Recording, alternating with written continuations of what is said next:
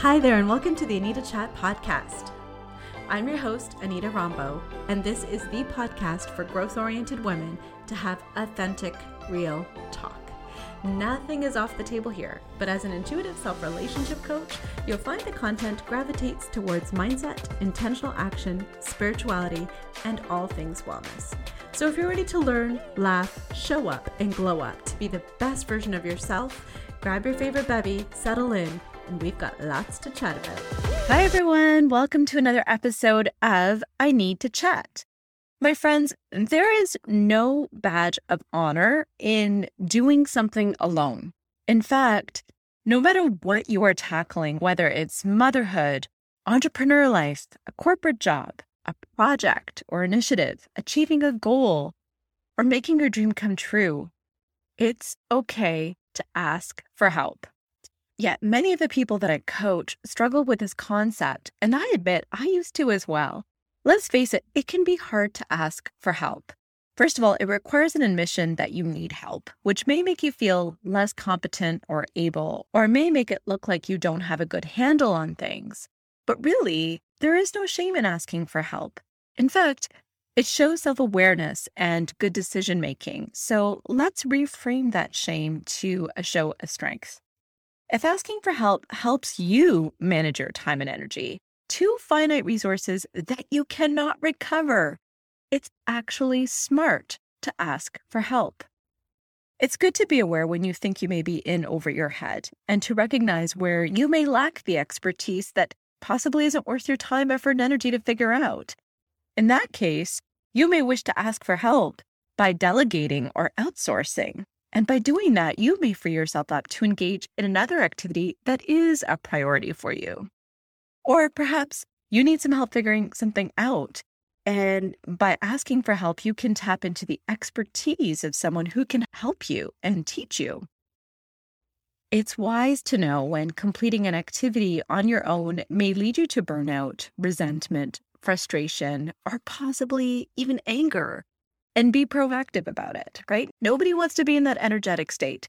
So, if you have a sense that taking on something is going to give you those emotions, perhaps asking for help is a better alternative. How can you make your life easier? Somewhere in the transition from women being homemakers to the women being glass ceiling breakers, we lost sight of our village, our collective support system. I feel as women, we have this need to show up and prove ourselves as perfect, as capable, as competent, as smart, as resilient, and unstoppable on all fronts. And for whatever reason, asking for help seems to be internalized as a sign of weakness. To this day, as high achieving, growth oriented, goal getting women, we have a ton on our plates and we pride ourselves on it. We may have demanding careers and houses with little ones, it's a lot to juggle social calendars and medical appointments and extracurriculars and a clean home and healthy meals, and also make ourselves a priority and spending time with our loved ones a priority. Even saying all of that made me tired just now. So it's no wonder we are feeling burnt out and overwhelmed, and the to do lists just keep growing and growing. And if on top of all of those things, you have a side hustle or a passion project on the go, I salute you.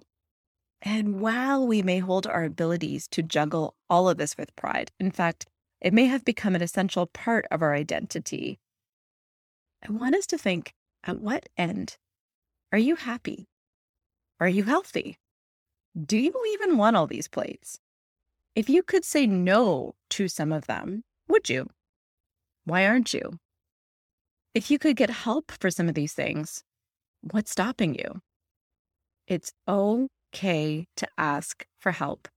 Let's normalize that we all need help. Let's bring that village back.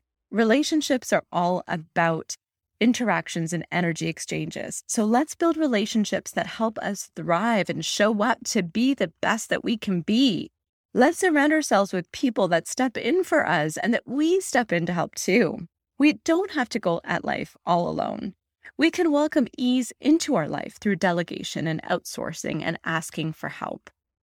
I gotta tell you, as a recovering perfectionist, I've been there. I used to hate asking for help. I had my own way of doing things, and I really struggled with letting go of control. probably because that was a safety net for me, having control. And I was always afraid that if I gave up control, things wouldn't be done to my satisfaction or on my timeline. And if things weren't done to my satisfaction, then I would probably have to redo the work. So, really, I didn't see a time saving benefit at all. In fact, I thought it was adding to my workload. Whether it was a work project or a house chore, I really did feel that all things could be best done by me. And at least by then, I know where we are in all steps of the process. I know that I'm going to show up and I'm not going to let myself down. But really, what I found was this approach also made me very angry and resentful because I was tired and I was burnt out and I was doing more than what I thought was my fair share. But that was the problem. I wasn't letting people in to help me to create that balance. And then fast forward when the kids came into the picture, it all had to end, right? Whether I liked it or not, I had to call in reinforcement, especially in the first few days of motherhood when you're adjusting to so much in terms of physical recovery and the hormones going up and down and sleep deprivation, emotional well being, all that stuff that you read about, but you really didn't know what it was about until it hit you in the face. For me, that was a wake up call because there was just no way that I could keep moving. Day two of motherhood, I already felt like I was drowning in overwhelm, and it was a real blow up to my self confidence and self esteem. And I just want to say if there are any mamas in this situation that are tuning in, I am holding space for you. And I really encourage you to please tap into all of the help that you can find. It really is a game changer, especially in those early days. If you have a difficult time asking for help, here are some ways to make it easier. First, change your self talk. Instead of looking at asking for help as a weakness or something to be ashamed of, think of it, as we mentioned, as a sign of strength, awareness, and courage. Instead of thinking that you've possibly failed or are inadequate and making that a broad generalization about you, let's be realistic and let's make it about the situation. So you are not a failure. You are not inadequate or incompetent. You just need help with something specific. Next, I want you to really know yourself, right? Nobody knows you like you know yourself. So, know your strengths and your areas of expertise and what makes you feel good. And if anything doesn't fulfill those criteria, that's probably a good indication that you need some help or you could welcome some help in that area. Also, it's so important to know your limits. Know when you've taken on too much, know what your feelings of overwhelm or burnout could look like. And with that knowledge, make it a point to integrate self care into your daily routine so that you can avoid those circumstances from happening. And if you haven't done so already, I have a free guide called The 10 Daily Habits to Love, Peace, and Success. It's linked in the episode description, but it gives you really practical and simple ways to integrate self care into your daily routine. I can't emphasize enough how valuable I think this guide would be for you. So please do check that out. With all that aside, I also want you to look at asking for help as a way to advance what is important for you. So, obviously, whether you have asked for help so that you could uplevel your skills because you want to do a good job at something, or you are outsourcing it because you have realized maybe you're not the best person to do it. The reason why you are taking the approach is because you want the job done and you want it done well because it's important to you. I'll give you a very recent example of this. In a few weeks, I'll be taking on another work commitment. And this work commitment is important to me. I want to do a great job. But so is the stuff that I've been currently working on, like my book, like this podcast, like my coaching clients. These are all things that are non negotiables that have to keep moving. And they're all important to me, and I want to continue to advance them. And so, in anticipation, I have asked for more help.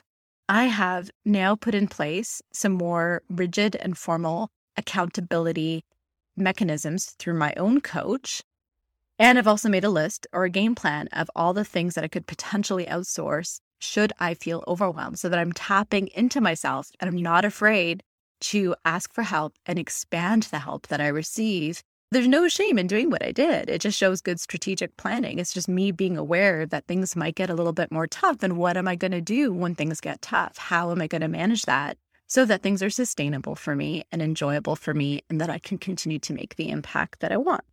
On that note, when it comes to your support system, know who your people are. The ones that are reliable and capable and won't make you feel bad or guilty for asking, the ones that will happily support you and that you in turn would also happily support. And when you do decide to approach your support system for some assistance on something, it's a really good idea to be very specific in what you want help with so that they understand what you're looking for and you get the results that you want. Also, when it comes to your support system, I want you to remember that relationships are an energy exchange. So, doesn't it feel good when you show up for others? We all want to be there to help other people out. So, just think that other people probably would also want to be there and would equally feel as nice helping us out in whatever capacity they can. And also, by letting other people in to help us, we are giving them an opportunity to learn important skills. And we're also deepening our relationship with them because we're building trust. We're showing them that we are holding them accountable, that we trust that they can do the job, that you're letting go of the reins. So, whether it be kids learning chores and doing things around the house, I mean, my kids are definitely not going to be cleaning the house the way I want to clean my house. But I'm giving them that responsibility, that accountability, and helping them grow. And I'm also able to indulge more in my self care. If things are done, maybe not to my satisfaction, but they're still done. The world is not going to collapse if they missed a spot when they were dusting. If asking for help is really hard for you, then just start small. Ask for help with smaller things. And then it's like a muscle. So you'll get comfortable with that concept. And then you can move on to bigger things gradually with time. So letting go for the need to be in control and asking for help has really changed my life in so many positive ways. And I'm not going to lie and say that it's easy for me. It still takes lots of intention to keep a healthy distance and let others approach tasks that I used to do in their own way. But that time, that peace, that energy freedom I found is definitely worth that trade off. It feels good to give help and also receive help. And it strengthened my personal and professional relationships. It's given me a healthier identity because I don't feel that I need to do all of those things to feel validated. So, my friends, my challenge for you this week is to take a look at your life and see if there are opportunities to welcome more help into your life and use some of those things that we talked about in this episode to identify those opportunities. And also, who could you ask for guidance? Who is your support system? And if you are up for a bonus challenge, I want you to consider where in your life you could give help to others. What are your zones of genius and who in your world could use an extra boost? And on that note, if you need help in any area of your life, I'd be happy to support you as your coach. I offer one on one as well as group coaching sessions, so feel free to connect with me using the information in the episode description. Until next time, friends, ask for help, and I'll see you next week. Bye for now. Thank you so much for tuning into this episode of the Anita Chat podcast. If you haven't taken a minute to leave a review, I would absolutely love to hear from you. All you need to do is to search for the show, click your star rating, and type in a few words. Also, if there's a specific topic you'd like to see covered in this podcast, if you'd like me to be your coach, or if you want to just chat, feel free to send me an email or shoot me a message through my IG, which you'll find in the show notes. The show notes will also contain any links to the freebies that were referenced in this episode. Until next time, friends, it's been great chatting with you.